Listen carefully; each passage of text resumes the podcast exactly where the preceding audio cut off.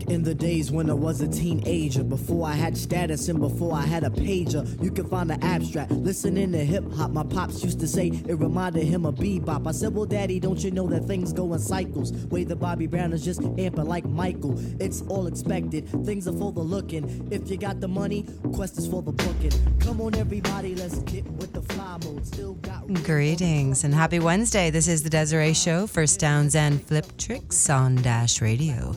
It is the 16th day of October.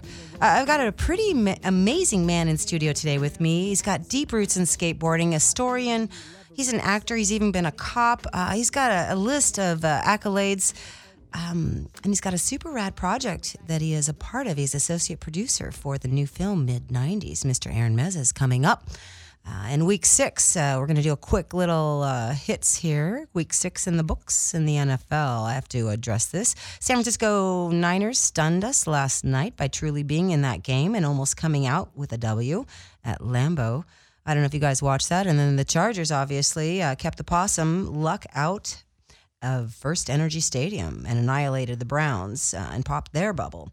Uh, make sure to keep your eyes and your your eyes and your ears uh, open for the ITL inside the locker room with Desiree, a special that I bring to you on Dash for the Desiree show uh, from the Chargers.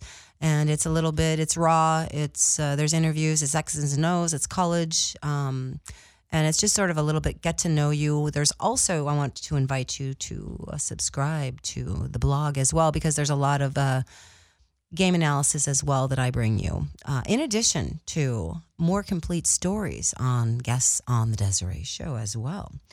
Um, so, and then a quick, uh, quick uh, little highlight on Beat the Outsiders. JT Alt stays in the number one position. Uh, Beat the Outsiders is our NFL weekly pick'em. It's by skateboarders. Um, and in uh, the number two position is uh, Phillies Sergi, and in number three, Mr. Dan Rogers is squeaking in. Um, there's a five way tie for fifth right now Corbin Harris, Jeff Ament, Dave McGee, and Packy Fancher. Olson is only a game up as he stays in Bali.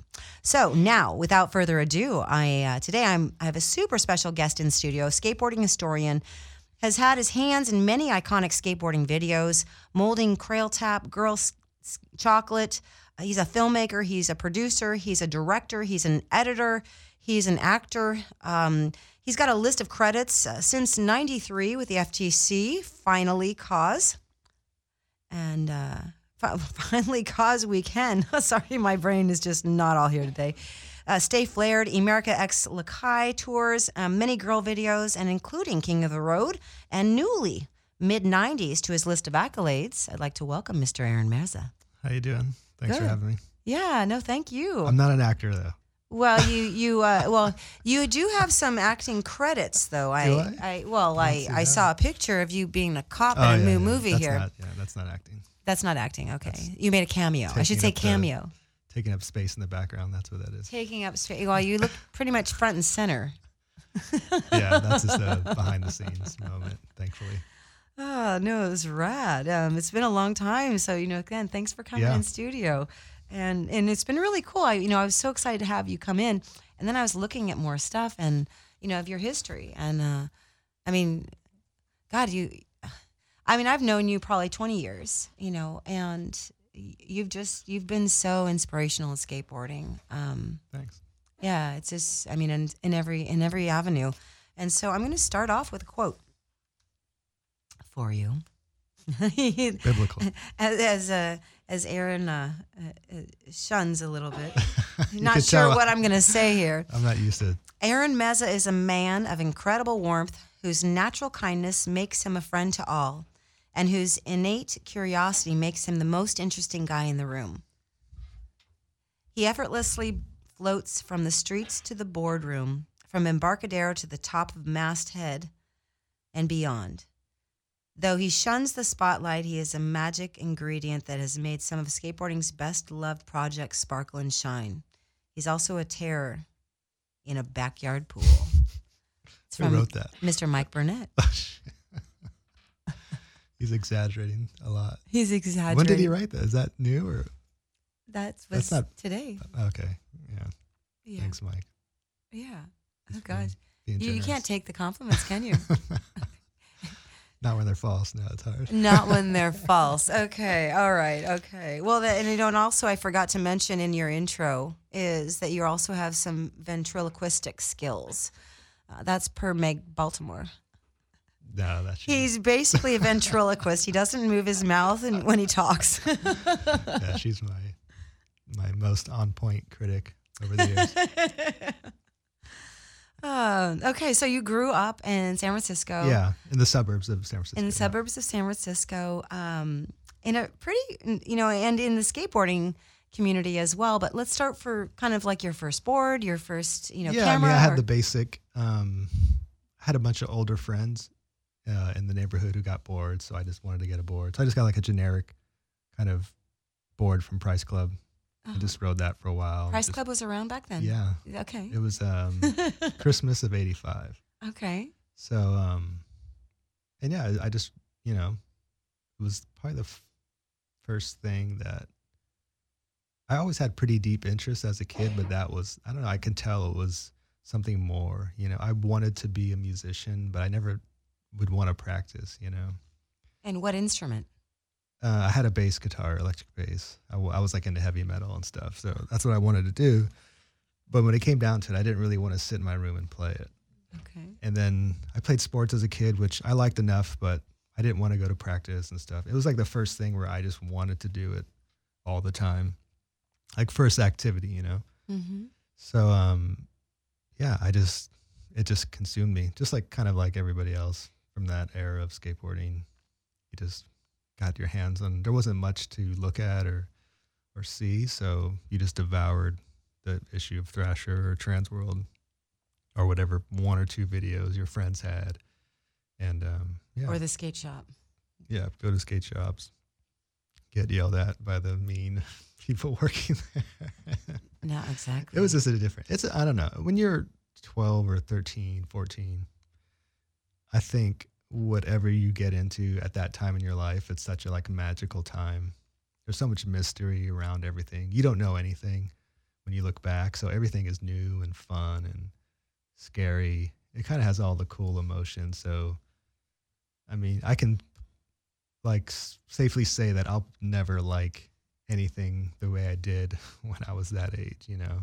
Mhm. I think I, you find it hard to be that passionate, and you have nothing else to do but go to school and just do whatever you know, mess around with your friends. So it was, yeah, it was fun. It was like a way to get outside of our little area too, because we were constantly looking for skate spots.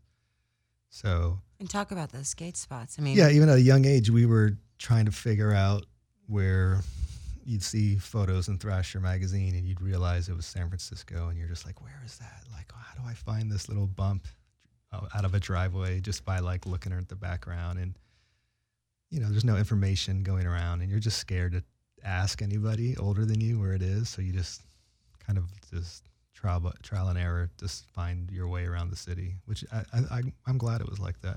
It was fun. how'd you get around? I mean, uh, We you know, just I mean, take the bus. and- Okay, Yeah. okay. And then eventually, so you're like, okay, we think we think that friends who had spot is in this area. yeah. I mean, I don't even know. We would go to San Jose and skate like these legendary spots. And I just, now I'm like, who knew where to go? I don't know how we got directions to like these places like Fish Banks and Memorex Banks, but Mm-hmm. somehow we would just hear from, I had an older friend. He had a another guy who skated. I don't know. You just, we're just along for the ride. But now I look back, I'm like, how do we know? Like, who was telling us these, you know, certain things like we came across Embarcadero pretty early and um, that obviously became a big scene in San Francisco. It, it was a, I think it always was kind of a big thing, but around the early '90s, it really blew up. And I was like fortunate enough to be around that scene at that time and friends with those people. So that was really cool. I think even to this day, you, you know, because of Instagram and things, you you post things and people get really excited about that about that time and era. So it, you know, it feels nice that someone has an interest in something that you played a small part of. Yeah, no, Yeah. it's it definitely, and, and it was so you know you touched on something. It was a very, it was a really special time in skateboarding for me um, as well. And like there was, you went places and you knew who skated from their shoes alone. Um, you know, and skateboarding was sm- a smaller tribe. I mean, it- it was all it was worldwide. You know, if we went to Europe later, like for me later. Um, but uh, you know, I mean, I just remember skating like mini malls, you know, and and that I was stoked on because they had like knee high benches, you know, and we would go skate at 10, 11, 12 o'clock at night, go street Right. skate, you know, a parking lot. For sure. I mean, there, we had tons of time sitting at a church because it had a double-sided parking block or something. You know, Yeah. just a lot of times hanging out behind the store for hours. No, totally. You know, and then also the the police were a little different um, Yeah. back then. Um, I remember we went out to um, after the Northridge earthquakes. I went out there with Rhino and Twister and Eddie Aliato and a few other guys, and we went and skated some of those pools. And uh, we got pulled over at a gas station. Eddie and I did, and the guy, um, the cop, was like, "How are you guys together?" And we were just like, "We're skating." You know. Um, but he thought there was something funny. Uh, it was it was a really weird dynamic, and yet there was like gang war going on down the street Sure. from where we were, um, and uh, Yeah, it was a different. We got. I mean, being a skateboarder then was. Um, people didn't understand it as much. Kind of. I don't think there's much to understand, but you, it was less of a household thing. So you just. I mean, people just looked at you like you were just wasting your time. Even when you were like 18, you were like, "What are you doing still skateboarding?" You know? yeah, what are you gonna do? What are you gonna do when you grow up? Yeah. So that Isn't was. time? Fast forward all these years later, it's like even more embarrassing to get like stopped by a cop, and you're older than the cops now. But, but um, yeah, I mean, this is a different time. Skateboarders were, I don't know, we would get chased a lot by like gangsters and stuff. So it was, it was you were, a different, you were more of an outcast for sure. But I think kids are kind of have their own version of being an outcast today. Obviously, It's a different. It's different. Yeah. Um, it's good that you have the eyes to see the similarities potentially. yeah, yeah. I'm sure they feel different, which is kind of like the most important thing. You know. Yeah. as long as they can you can fool yourself you're halfway there As long as you can. If you're just tuning in, I'm joined by Aaron Meza. You can follow him on Instagram at Aaron E Meza. Uh, is that the best way? yeah Is that the where you want me to direct him? Even Sure, before I said, you're like, no, that's my personal account, Desiree. No. that's all i got Um, okay, so let's. Uh, you know this. The, I you know I was before you were coming in. I was like, there was so many things going through my mind. What you have done, and then also what you've been a part of, and it made me really think about the '90s um, and skateboarding. And for me, it was uh, the biggest wheels I could find were lowriders. Um, and that's the only time I skated ventures. I skated the Featherlights. It's when I could heel flip. right right Uh, we skated Huntington High. We skated Turdy Park when that was built, which was way later. Um, what was your setup like back then? in the 90s you know Yeah, it's funny like i was already f- a filmer at that time yeah i'd still skate but So you we- would even f- no we would even No, film I was like, that was before wheels. filmer wheels. because Yeah. you can hear like in a lot of footage back then you didn't really have filmer boards you know i don't know why we just didn't think of it but That's No, why. That's why it's so around. loud. That's why the footage just has that really loud, especially in Barcadero because it's brick and we were on small wheels. But you're mostly hearing the filmers' wheels more than like the skating actually, because we did we just had our normal boards. Excuse me. And when it was time to film, we just filmed on our boards we were skating on, and we didn't have I didn't have two setups back then, and I don't think there wasn't a lot of filmers around at the time, but neither did they. You know, it's pretty. Any It's video? not very smart, Was there any time though that where it was like, Aaron, you need you have a spla- flat spot on your wheels, or like did you know what I Eventually, we just figured it out. You know, you know what? There might have been some older guys who, like Dave Schlossbach and Mike Ternasky may have had. We might have saw filmer boards with them. As there's more and more filmers, you just realize, oh, it makes more sense to, mainly just to go faster. And it's nice that it's quieter, but you're also, it's faster and smoother with the cracks and stuff. So that's the main reason, obviously. So you just get a, a bigger board usually and bigger, softer wheels. First camera. First camera was this. Um, my friend had a Sony high eight camera, and then my dad got a Sony eight camera, and um, I don't even know the model numbers. It wasn't like it didn't wasn't important to me at the time. So we just had like total like the camera your dad would buy to film your brother's graduation or something. Like that's the camera I had for a long time, and like luckily we figured out that the just like the mall shitty mall store camera store sold fisheye lenses that just happened to fit and they were probably like 80 or 90 dollars at the most so So and it just looked like the New Deal video or the H Street video. So you're like, oh, this is it. I'm good. So it was pretty like shoddy equipment for a long time.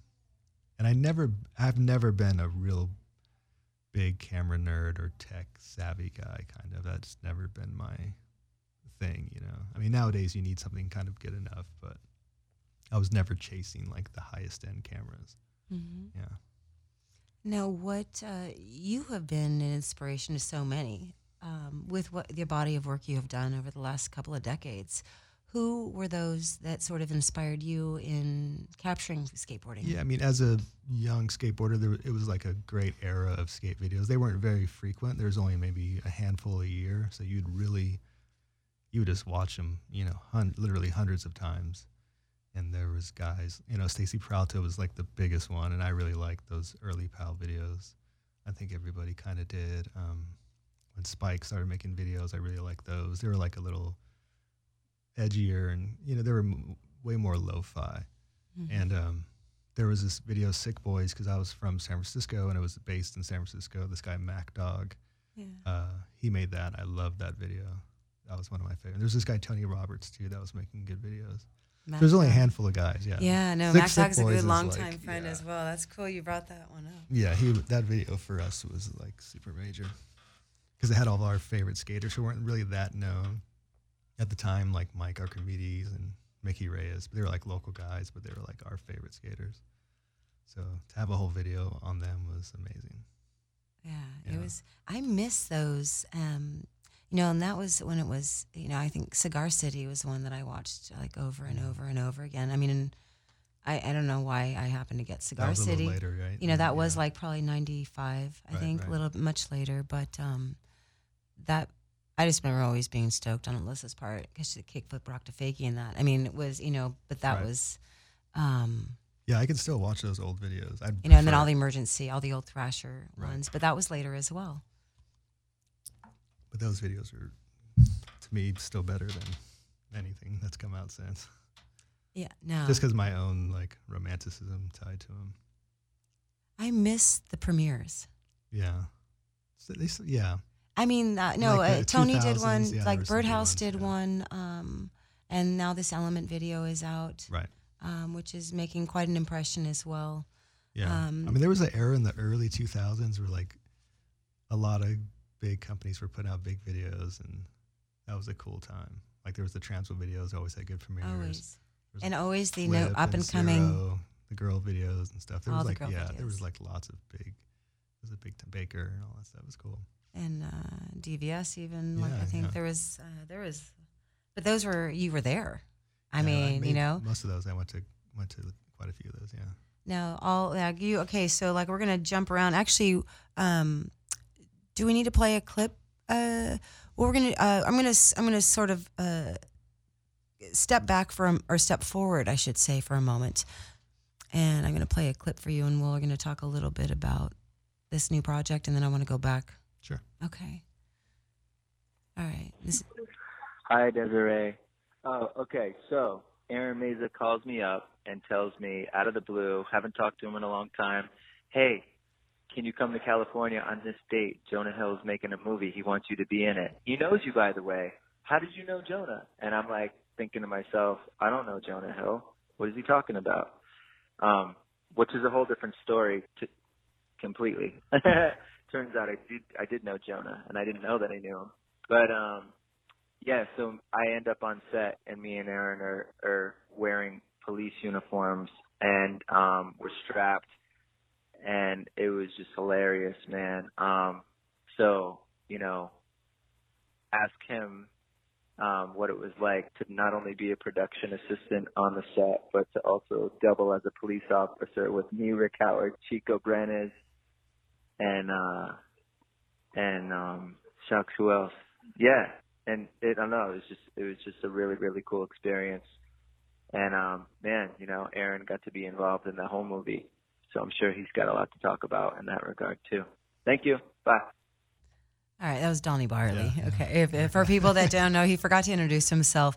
Um, how i this mid '90s movie Sure. is it's, it's premiering. There was something in Los Angeles yesterday at um, at the Four Seasons. Um, it's a project that you were involved with. You're associate producer on this. Right, right. And how did this come about? Um, years ago, I think Jonah's friends with Spike Jonze, and J- Spike was, um, or is, a part owner of Girl all these years. So I've known Spike for a long time. And at Girl years ago, we were doing lots of content for Crail Tap, and I can't remember how it started, but they were like, we did this thing called the Crail Couch, and we were trying to get him on. They're like, we knew that he skated maybe, or we heard he did, Mm-hmm. and um, we were just trying to get do something with him. I mean, getting on the Crail Couch would have been like at the high end of it, but we were just trying to figure out something else to do because we knew he probably wasn't going to be able to come out because he lives in New York.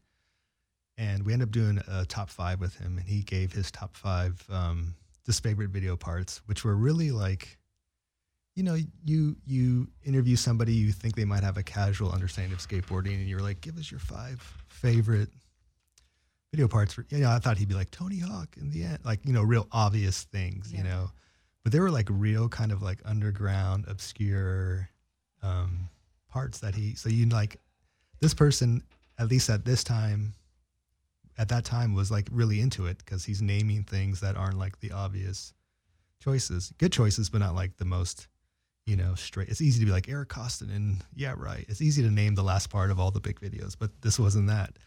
And one of them was Donny Barley's part from Toy Machine. And like Uh-huh. right away, I was like, oh man, like he's like he knows what he's talking about. This is cool. That's cool. So, anyways, it's kind of a long. I have a usually give like long-winded answers. I'm sorry, but um, no, no, it's wonderful.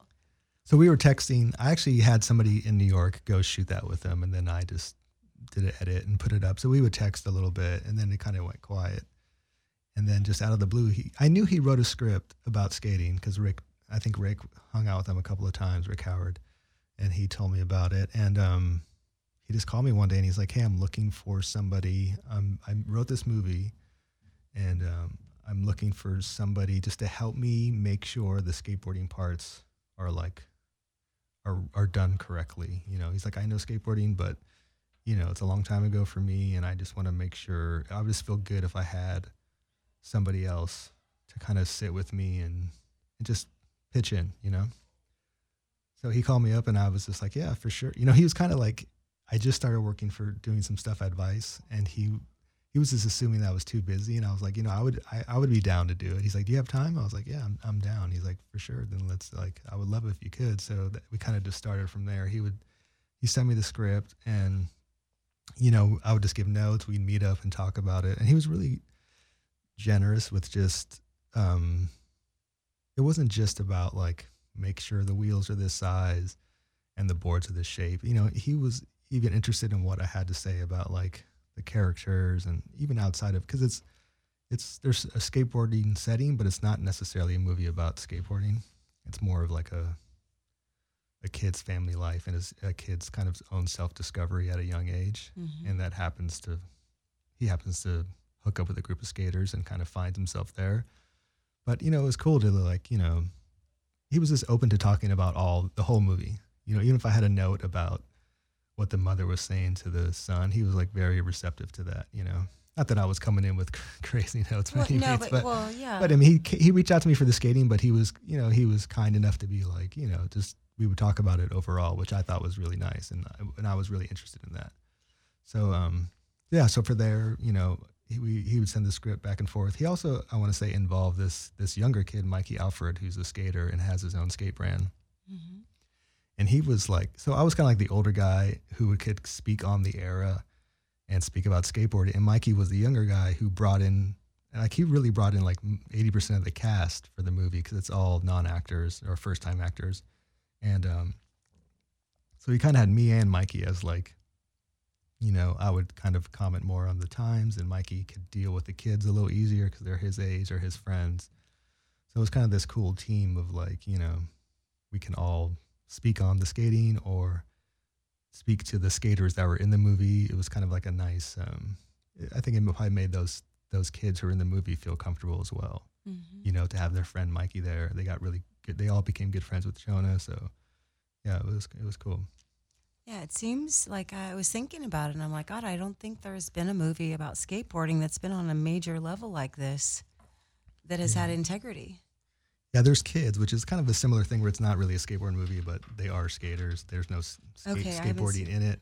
It's like it was Larry Clark directed it and Okay. Harmony wrote it. So I think that's probably the last what people would consider like Yeah, I think there's some really cheesy movie. ones. Yeah, there's like, some bad ones for sure. um, but some of the bad ones, if they're old enough, they be, they get good. You know. Yeah, well, no, just cool. You're like, oh, you're, all your friends are in it, you know, Yeah, like, like you're like, oh man, too big. Thrashing is Yeah, rad. I mean, but, but I haven't you seen know, it for a long time. you know. as a kid, I, I was like pretty high. I kind of knew it was pretty bad, but it's fun to watch that stuff now. Well, and obviously Dogtown, and I mean those are Yeah. th- those were huge. Those were huge Yeah, yeah, the Dogtown successes. you know, the big. Yeah. Dogtown video was great. Uh, you know, I forgot about that. But as far as like um, the '90s in skateboarding was a really, it was a tough time in skateboarding. I mean, right. It's a smaller time in skateboarding, and yeah, it's kind of it's yeah, it's pretty. It's a little yeah, it's grittier grittier for like- sure, and like it was kind of getting bigger though skateboarding at that time, but it's not like what it is now. No, because there was no. I mean, at that time in the '90s, the early '90s, there was no skate parks anymore. There was No. no. I mean, you were skating.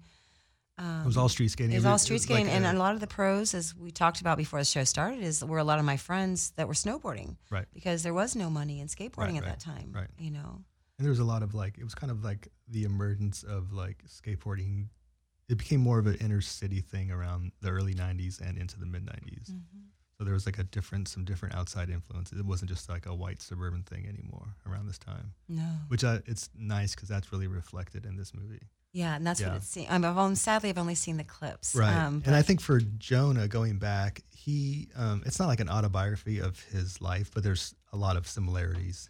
I was going to ask like because he kid grew up in grew up- Beverly, in this in he Los grew Angeles. up in like West LA and hanging out at Hot Rod Skate Shop. okay. So a lot of like kind of there's there's a few things that are I'm sure from his life, but I wouldn't go as far as to say it's like an auto. No, no.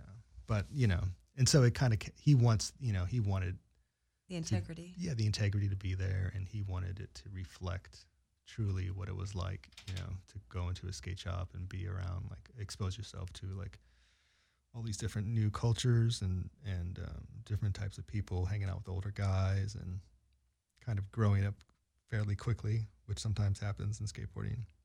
Yeah. You're you know you're, there's no supervision. You're on the street, so you get exposed to a lot pretty quickly. So all that stuff's in there, which is nice. Oh, that's cool. Um, I I reached out to Blair Alley, and he, he said, you know, because they did something yesterday at the Four Seasons. Oh, cool. You weren't there. He said Meza wasn't there today, but Jonah said he was huge in making sure the film was period correct.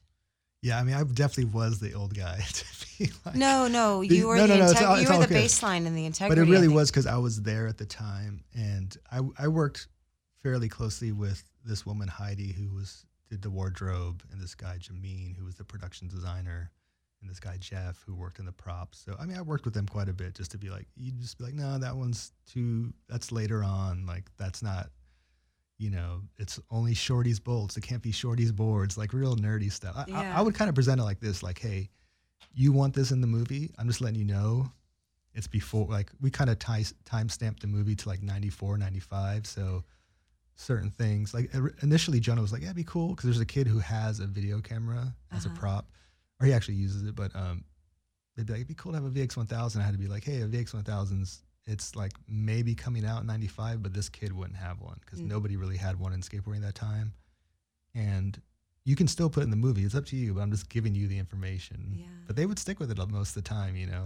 It's like it's a movie so like i don't know who's going to put that together you know? Sometimes it's so detailed and nuanced and nerdy that i'd be like yeah that's not around at this time but if you want it go for it if it means something to you. But he would almost always err on not doing that you know? Because i would be like you know there's like three people who would catch that and maybe i'm one of them. So like weigh it out you know? If you want to break the rule break it. But he pretty much never would never really break the rule for the most part which is cool yeah. Well, no, and cool that you had that talk. I mean, you brought the integrity to it. right. Well the skate That- you know, this, specific stuff well, yeah. and you know, and that's the movie has its own movie- integrity No, no, but I'm saying as far as you know, that's something I do notice in movies um, is props. right You right. know, and no, that Yeah, it was such a team effort though. The, the woman Heidi, who's a little bit younger than I am, but she had like grown up ar- around skaters in, in Mm-hmm. DC. She was like part of the kind of the Pulaski scene, so she had like she knew her stuff. And every there was like a lot of skaters who like the this guy Jeff who worked in the props. He skated. Jameen was around skating. He's a production designer. So it was like you know even the DP, this guy Chris Blauvelt, he's amazing. He's like from skateboarding. He skates. He he works with Rick and Buddy at Six Dare. They do projects together all the time. So there's a lot of people around. And, I, and if I got really stuck, there's this guy on the East Coast, Tim Anderson, who's like crazy historian, and I would just like go call him like, hey dude. They got this board. What do you think? It's it's wrong, right? He'd be like, yeah, yeah, that's wrong. Like he, you know, I, I even had somebody who knew like the time. He's like a skateboard collector, so I, he was like a huge resource for me. And he has he has a site called Bob Shirt. He's like he's a rad dude, but he, it's funny, yeah. You always have those kind of guys you can like, call, you know, call and just and they can set you straight. Well, and I think you're you're obviously one of those guys because Yeah, sometime- Kurt some I- Hayashi, I reached out to Kurt yeah. Hayashi and he said, "Is there anything he doesn't know about skateboarding?" That was his first There's comment. a lot right nowadays. I feel like I don't know anything. No, and and he was around during the golden times. Kurt was. Oh, uh, You oh, okay. about yeah, you. Yeah. Yeah, see, he doesn't want to tell. He's trying to flip those. Um, you A lot of know, deflection going on here. yeah, no, it's um, the music too. So Yeah, you know- Jonah. You know, Jonah. I made a joke to him. I was because he picked all this. There's no music supervisor. He picked all the the music, uh-huh. and um, I was like, yeah, you know, I just joked around like if your film and acting career doesn't work out, you can always you can be a music supervisor. Uh-huh. Because like he did, a, he picked a lot of cool songs. Yeah, it was cool. Yeah, no, and I was thinking myself, and I was like, God, what were we listening to? What was, you know, I mean, Husker Du. Like, I was Yeah. thinking it's a lot um, of hip hop for him. A lot of hip hop for me as well. I mean, Tribe Called Quest, Digital Underground, Right. um, you like know, Snoop. I mean, Dr. Pharcyde. I mean, there was a lot of Bad Brains as well. yeah, there's a Bad Brain song um, in the in the movie actually. you know, and and then there's the other end. Uh, you know, I mean, there's the Nirvana, and there's the you know, got Deftones a little bit later from Northern Cal. Yeah. Um, but what uh, songs for you like? And I Of that can't say one song, but what three songs kind of represented or, or or ingrained in you in this era? I mean, for that era, there was that's like the tail end of me listening to a lot of hip hop. I don't really listen to too. I mean, I listen to older stuff, but um, around that time, there was definitely like Wu Tang. And Wu-Tang, yeah. I always liked De La Soul. I love De La Soul. Yeah, I was going to play De La Soul or Tribe Called Quest today to start. I was I was trying to figure out what song I should lead with because I, you know, especially SF, you know. Yeah, yeah. I mean, around that time, yeah. And I listened to like at that time. I'm trying to think. I mean, probably was listening to like a lot of Smashing Pumpkins. be. The Breeders? No, okay, not the No, Breeders. the No, uh, no, I'm kidding. uh, No, was it a yeah, I don't know. Pixies? Yeah, a lot of hip hop. Pixies. Yeah, no, and it was. I think like Raekwon's record came out in '95, and that was like a big record for us. Yeah, that's cool. Was, yeah, I was totally thinking because I still have all my. um yeah. I wish I saved all. I have all my cassettes, yeah, like yeah. because my car, I still have like a cassette tape player in there. But when I paint in the studio in my garage, I, I paint to old cassettes. here's a here's like a little movie trivia for like super skate nerds right now. Okay, good. there. There's a shot of um, the older brother in the movie has like a really nice bedroom, and he has there's a rack of hip hop CDs that they kind of pan across. And those are actually Jeron Wilson, the pro skater. Those are his actual CDs. They brought from him. Yeah. Oh, that's sick. because he uh, he was like an infamous music collector back in the day. So when they needed to find old hip hop CDs, I was like, my friend Jerron still has them all in a box. If you want to hit him up, and they did. Yeah. That's right. That's pretty cool. That's really cool. Uh, you know, and let's talk about. Well, here, this is a little th- something for you. Oh, Christmas No, present. well, it's uh, Do I open it now? yeah, yeah. You can if you want. It's not a. It's nothing really spectacular, um, but it's uh just sort of a. Just a little something.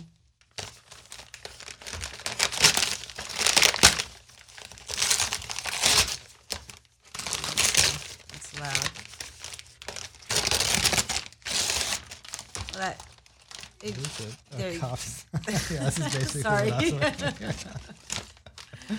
and Yeah, some Halloween. Uh, there you go. Nice, Yeah, nice. That was my costume.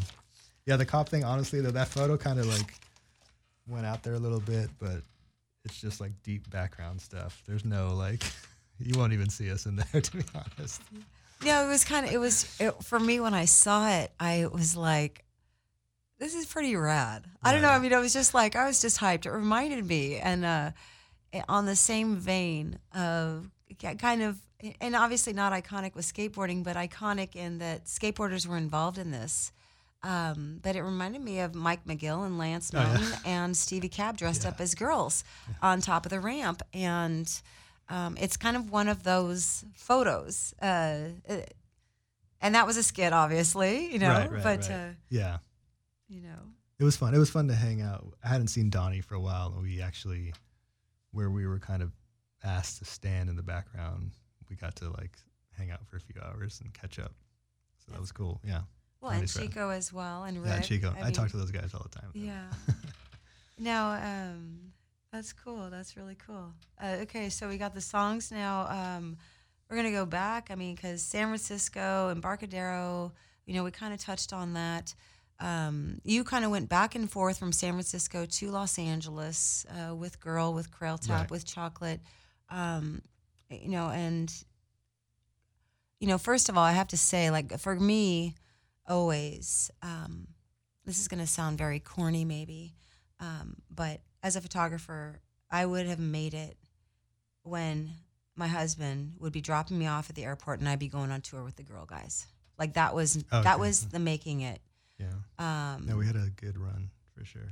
yeah, no, I mean that was you know, I mean, and those premieres are still some of my favorite Yeah. movies. You No, know, I, feel really fortunate to have spent so much time with such like great skaters of that era. You know, still today they're still good, but like you know, it was I really lucked out with the group of people that I got to work with and hang out with and be friends with. for well, and you were part of Yeah, so a lot of us kind of grew up together, so it was kind of nice. Yeah, No, and you made this, and you also were the eyes to share it yeah. um, with all of us. Yeah, it was cool because we were, you know, we traveled together a lot. We all lived around each other. I mean, there was a time like I look back now that I have a family and stuff. I can't imagine having this kind of free time, but we literally were like some of us were living together or we'd stay with friends if we were still living in San Francisco. I mean, we we were like having every meal together, going skating, going to, you know, wake up, go get breakfast with these friends and then, you know, just being around each other all day long. It's pretty wild that there's this like a special moment of your life where you can just dedicate that much time to something and be around this gr- a certain group of people like just day in and day out like just going skating going out to eat going out at night or shit just like it's just pretty wild that there was that much time to, to, to be together you know now it's like i can't even get some of them on the phone for like weeks but there was a moment we were like in each other's faces like for years running out of juice in my throat here. Oh, I'm sorry. Um, he's he's juiceless. Uh, no, he does. He's got a lot of juice. Uh, and uh, San Francisco. Well, I mean, and obviously, I think of you know you you always all stayed at, at Eric's house too Right, in yeah. LA. I mean, which is but that that's an element that was part of skateboarding for me uh, and snowboarding. Uh, but it was road trips and couch tours. I mean, For that's how you know. And you'd stay on the middle of the couch for a week, you know, at your friend's house. Um, yeah, you're lucky if you got the couch. Yeah, the- well, I mean, or on the ground with your with your, you know, um, and you know, and you did depending on what people it was. Like I just remember always trying to sort of, you know, staying at uh, Jeff Tolan and uh, or Noah and uh, Kennedy's house in Sacramento. Even Mhm. Jen Cardial be coming by. Um, but just trying to contribute, like wherever Sure. wherever I was on tour, like Yeah. you know, we were just on road trips just to go skate or the Nude Bowl or right, right. you know, um, you know, Yeah, it's just cool. They needed a film, so I had it. They uh, always got. You like, a didn't get the couch though, huh? I mean, sometimes we would. We just kind of like Oh wait, wait. first one there. Aaron's filming tomorrow, so he should have the couch. No, no, No, no. like that. Rudy's getting the couch I tonight. was, I was on the floor. sure. Working with Spike. Yeah. You, I mean, obviously you are one that everyone would aspire to work with, um, with the body of work that you have done. But for you, what was? I mean, I know Spike has. Spike is just real special as well, like and real down to earth too. But what was it like, kind of working or learning from him? Yeah, I think what I learned from him was just how, like, I think it's kind of been said before, but like, even if he's working on a feature film that he's writing and directing, he's obviously going to put his all into it. But you'll see him making like a video on his phone, like in the moment, just for fun, and he seems like just as excited about the little stuff like that. Like, you know, if you're just like, oh, let's film this, I don't know, this uh, I don't know, like a snail going across the In slow across motion. the sidewalk for some reason and send it to my friend. He'd be like, "Oh, but get it like this." Like oh, he he, he would get so into it, you know.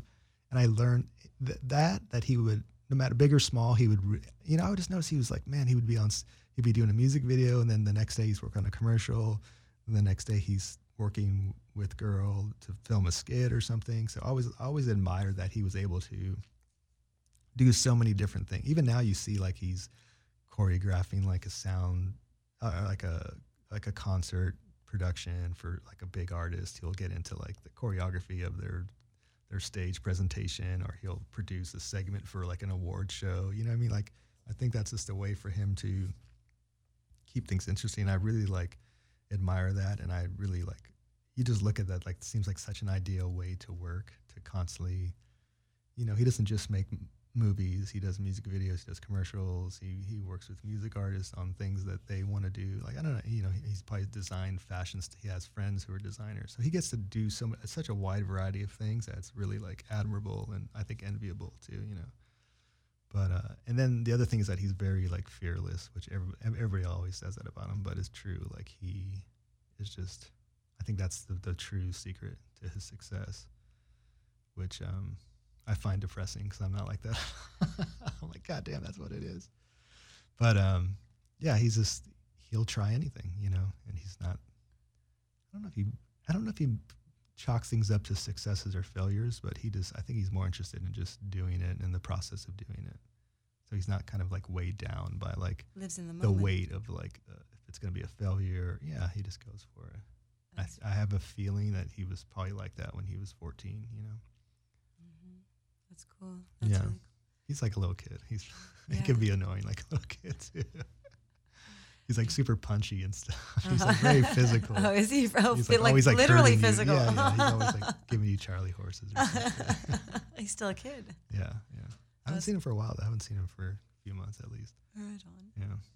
Yeah. Um, and you know, and I, I have to, and I know it was a huge success, but um, yeah, right is uh, a later a later movie uh, video, uh, but still there was some like for me, yeah, right, embodied the fun of skateboarding.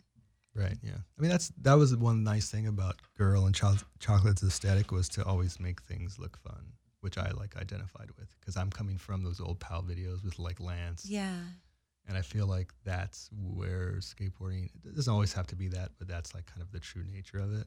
So even even when like you can have high level skating, but you can still goof around and, and make it look fun because that's kind of what skating is. You know, I think No, that's- skateboarding is not like at the end of the day, as much as we love it, it's just like a pretty um, superfluous activity. No, but it, like skateboard, the world would survive fine without skateboarding. You know, so even at the high end, I think skateboarding should always kind of like make fun of itself, or it, it always deserves to be made fun of. I think it's on some levels.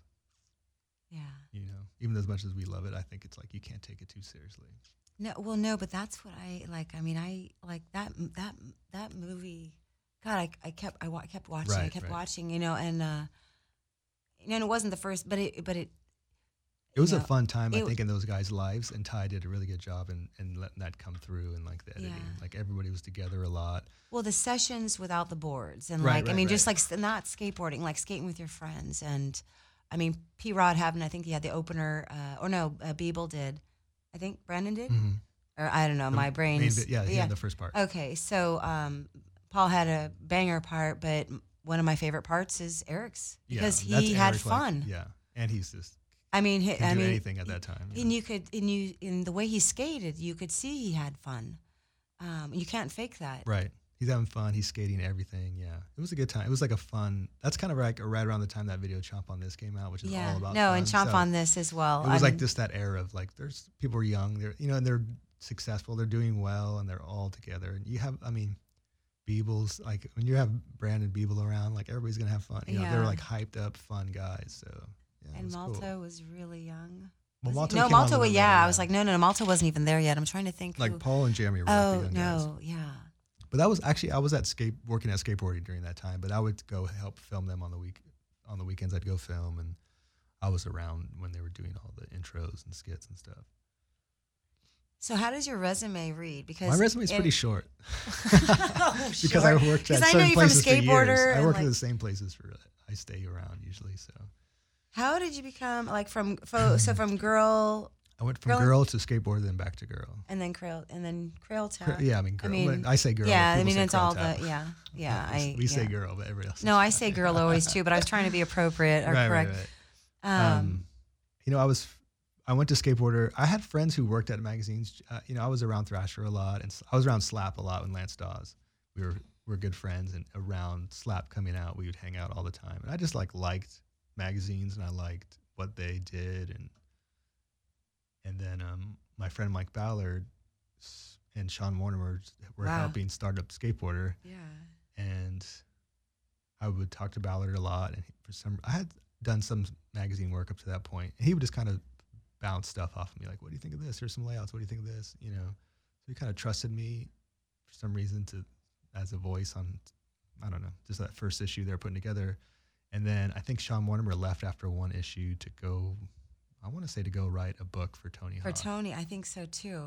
And so right away, Ballard's like, I'm, "I want you to come do this," and I was and I was into it. You know, I wanted to do something different. I we had just finished a, a chocolate video, so it kind of just lined up perfect. And uh, yeah, I went and did that for like four, four or five years. It was fun. That's cool. Yeah, I liked. Um, and at that time, I had filmed a lot enough at that time, and I was just like, I want to do. You know, I just had like a lot of ideas. I thought that there was no internet or anything, so magazines were just a place to flush out a lot of weird, fun, quirky ideas. Yeah, it was real fun. So it was fun. But there was, a, I mean, there was a bunch of us. You know, Ballard was instrumental in that, and just the whole staff. Well, now did you do the? You know how they they're what can I think of? What it was like five questions, but it was the photo always was like four photos with the guy's arms. Oh yeah, they did a thing Uh, where were um, you was that that was was probably Sean Okay, Mortimer's okay, idea because okay. that was there before. okay? I it was, was, wondering a, if it was a list of all the injuries you've had. Yeah. Okay. Yeah. Um, now, true or false? He was on the swim team at South San Francisco High. No. I wasn't on no high school. I was a skater by then and play any sports. Um, and I've also heard that you have. Uh, you know, just ask him about his obsession with Cooksey. Well, actually, with Chris Cook, and I was like, Chris Cook, and I'm like, oh, Cooksey. This That's from is you Schmitty. talk to Schmidt. I do have a I have an obsession with skateboarding from like 85 to like 89. And Chris Cook looms heavy for me. No, because he grew up close to where I grew up. Too. and he like- skated this place where we this place called Devil's Pit in Pacifica. And it's funny because we kind of like you obsess about a pro from back then, and you might have at the end of the day, all they had was like six photos in a magazine and like 30 seconds of footage. So it's like you really like if somebody unearths a photo you've never seen of somebody from that era, it's like really special, you know, because you don't have that much to go on. Yeah. And uh, I mean, me and Schmidt kind of joke about it, not about Chris Cook, but we joke. I he jokes with me about like whenever, whenever I see something Chris Cook, I tag him and vice versa. Uh-huh. Yeah, Yeah, that was his but I do like the way. Chris Cook. I mean, he was. I got to see him skate as a kid, and it was like amazing. Yeah, raw. Yeah, I mean, just raw. Like, it was like a different time of street skating. It was yeah, it was different. Yeah, yeah. No, that's cool. That's really cool. I never even. I don't think I've ever even met him or anything, but oh, really? yeah. Well, and you, I mean, from Burnett, you pretty, you're really good little freaking backyard I'm- pool skater. And I think you were at that Point Loma. Didn't you go I skated with your husband, I believe. and Point Loma, Lance? Uh, I want to say um, uh, Murph was there, Burnett, Diego, Diego. um, myself. there was a guy named Chad who was really good. Chad skater. Shetler. Um, I have up, photos it from up that. on a hill. Yeah, it was like after a trade show, we Yeah, all went to this Yeah, Point yeah. Loma, this pretty dope Point Loma pool. But I I, was like, I I have a it, group yeah. shot from the Oh, really? scaffolding.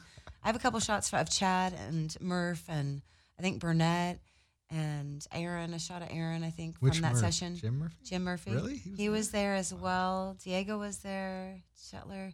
It was a nice posse of us. Yeah. Uh, Dawes was there. That sounds right. Or was it? No, uh, Luke was there. Luke. Ogden was there. And and I was just thinking right, right now I was just like ah I think I think I think, Aaron was there, yeah. too. I have to look at that photo. I have to send it to you because I the group I don't shot. think I could skate that pool. I, for Yeah, me I to skate skate- a I pool, it has to be like perfect, you know. No, but I, I rolled around that pool. I had took a couple runs at that pool. Right. And Delgado was there, obviously. I think that was how we knew about it. But uh, no, that pool was pretty sick, actually. It was, I mean, For those guys, yeah. for those guys, well, no, I mean, I was happy I could roll around in it because uh, you know I I hopped on Aaron's board. I think because I had all my camera equipment. It's too Right. hard to hop a fence with Sure. camera equipment and lights, and you're bored sometimes. Uh, so I was like, okay, I'll hop on his board if I take a couple runs. Yeah. But it was much smoother or much easier than I thought that pool was going to be. But there, but I didn't skate it too. I mean, I didn't skate it all the way, you know. I do. I think if I had it, like I The do like skating pools. It no, I think you went over. I definitely didn't- I've Did never you go over the the stairs, stairs or the?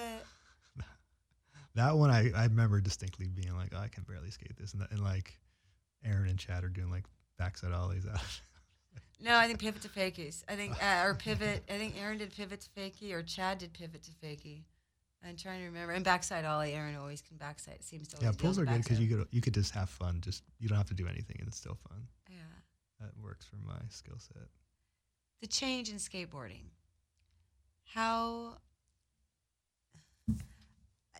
how do you embrace it? Um, that, I I- there's a lot of fundamentals that are the same. It's Mhm. just it's just new faces and new styles and new ways of it being sent out to the public is like the main changes. But I think the if you still go to a skate park or a skate spot, it's still just like skaters. bunch of dumb little kids doing their thing, having fun, doing dumb shit. Like you know, just messing around, just killing time, wasting time, having fun. Like which I think was what you should do at that age, to be honest. Um, I think fundamentally, I think in that way, it's pretty different. There's a few things that are, you know, I don't know. Who, who's to say back in the '80s if there was social media, how some people would have came off, you know? Um, but I don't know. I think as long as it's fun to people, it's it'll always be fine. Do you think there's a disconnect with sort of an I think that- entitlement issue uh, with Uh, young? I mean, nowadays you and that's a real generalization, and I don't right. want to. I'm not. I mean, there is like a you know, I don't know if skaters suffer as much about you know winning any kind of popularity contest at school or whatever. It's probably not as looked down on, you know, but um, they probably have a million other worse things to deal with. So we were probably in a lot of ways we're lucky, you know. Yeah. It probably was a simpler time, but. And um, I mean, the worst we had was just like people yelling at us out of their cars, you know, skaters suck, or yeah. You suck. It was just like such an easy target for some reason, and that kind of changed over the years. Think that like inner city influence like helped it. Like I was thinking about it going to Barcadero a lot. I was like, man, these dudes are tough. These are, like when I was younger, I was like, these are like real city kids who like you know they're not dorky at all. They look like the guys who were chasing me like where I live. But um, yeah, I don't know. I think it's like I think the it's you know it, the the biggest thing is like it's hard to tell who's good because there's so many good kids.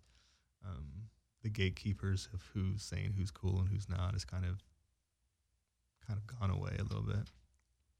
So it's just it's hard to tell like you know the hero kind of factor of skateboarding. There, there's like it's very localized now. I feel like in a lot of ways and I don't know, like professional skateboarding might look different coming in the in the future just because it seems like a lot of people are just kind of happy of just like posting stuff on Instagram and staying in where they live and just kind of skating their skate park like it'd be a shame if there wasn't like big tours anymore just for their own personal I mean I never got a ton out of skateboarding. I was able to like make enough of a living to kind of get by and and but I think the biggest um I think for most people, like if you get to travel and meet people and make friends, like that's like the biggest, you know, or the best kind of byproduct of spending your time in skateboarding if you're lucky enough to work in it.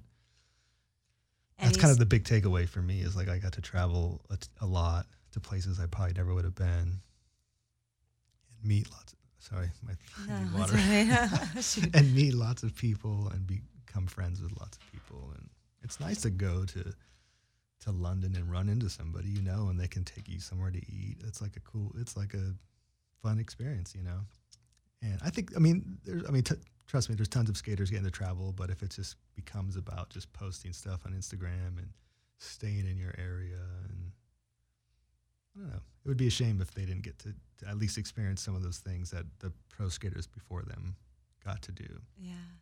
No, and as You mentioned you hit on like one of the raddest gifts uh, uh, is be able to skateboard and travel all over the world Right, is yeah. like such a gift. And then showing just up and waiting at the train station and seeing, you know, like five guys over there from the girl team, or like I mean, I know like you know in Europe, like we would you would just you know, and then those Munster contests, you know, I I'm assuming you I never actually to- did. The oh, whole, I went to. Europe a bunch, but I've never went on the contest. So I went thing. to in '98. well, I went to quite a few actually, um, late '90s. But just how what was so overwhelming and so rad, I thought, was that these kids took trains for two days to come and see their favorite skateboarders skate in person. Yeah. And uh, and for and skaters who traveled across the world to win maybe two thousand dollars at tops, it's pretty wild. yeah, no, Yeah. I mean, I remember. I mean, Arto. I think Arto got second. I think at that contest. Yeah, uh, in '98. Um, who won? Any my brain's. Yeah, it's It's hard to 20. remember all those details, but like, you, but you, you remember that it was. But I like, remember cool the thing. kids. I remember the kids just like came from Hungary and like Right, right, right. from all Yeah. over, and you know, and we all had product to share or to sell for nothing, you know, or to to you know to give a slightly used board or brand or Mhm. like you know wheels that had been ridden for a month or Right. I mean, which were versus their like little, you know, in Brazil the same thing, like going to Brazil and like, you know, being able to hook up kids, yeah, you know, um, just such a gift. Any any uh, like advice for those young pros that like that are having that opportunity, like like for me, one thing I I started realizing after traveling quite a bit for quite a few years was like, okay, I've seen all the skate parks, I've seen all the skate spots, but I want to I want to go and check out a museum in each country if I can, or where I'm visiting. Um, is there anything like that that you would sort of guide or for like a traveling skater. Kind yeah for someone that's you know because like I think we see all these things and we're picked up by distributors and so we see the city in such Yeah. a different light.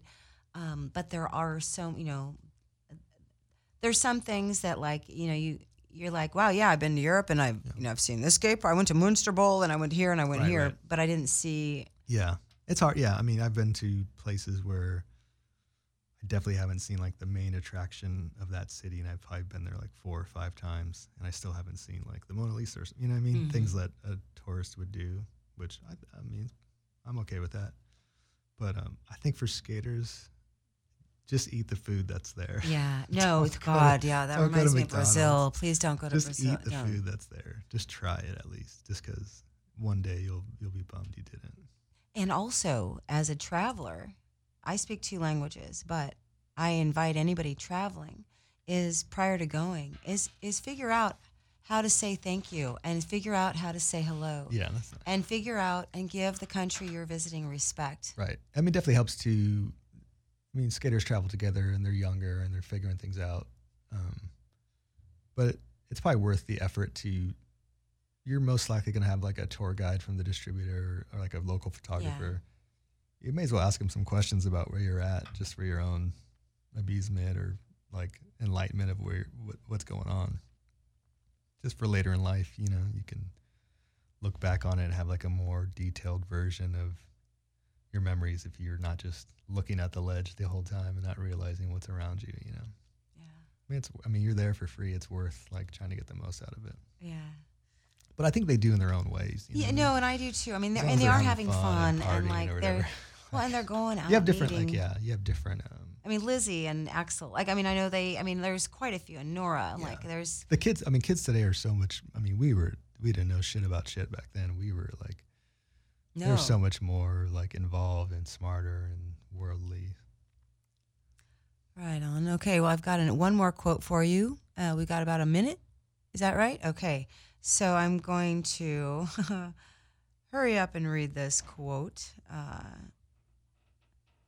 all right. Aaron Meza is the coolest dad. He has sh- has shot and edited tons of skate videos, worked with some of the most talented makers, and is even a secret photographer. From Aaron's early days making videos at EMB to producing, shooting, directing today, Aaron has an archive of photo and video gold that anyone would admire. Tobin. Tobin. Yelland. Oh, that's funny because Tobin's probably like my favorite photographer of that era I spoke of earlier. I wish I shot more photos. That's for sure. That's one thing because we were shooting film back then. It's funny at my like most kind of prolific um, photography is during the skateboard years because I had a film and lab account, so it was like free film and free processing. So it's like bookend by those five years. But I wish I would have shot more. Did you go to Kuno's to Andy Kuno's dad's? Um, It was up here. in San. Francisco. Oh, okay, Oh, no, okay, no, no, okay. It was down here. okay. Right. But on. thanks, Tobin.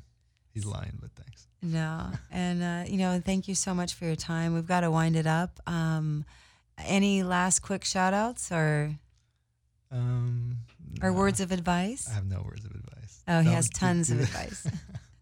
Yeah, you're you walk your walk, you walk your talk. You're a man of integrity. Thank you. It was good to see you again. It's been a long time. Yeah, you too, Aaron. All right, you guys, thanks so much for tuning in. This is the Desiree Show on Dash Radio, and you can follow Aaron again at Aaron E. Meza on Instagram, and uh, make sure to to do your due diligence and go uh, s- search up some of those awesome videos that you he was a part of. And you guys, thanks for tuning in. This is the Desiree Show on Dash Radio.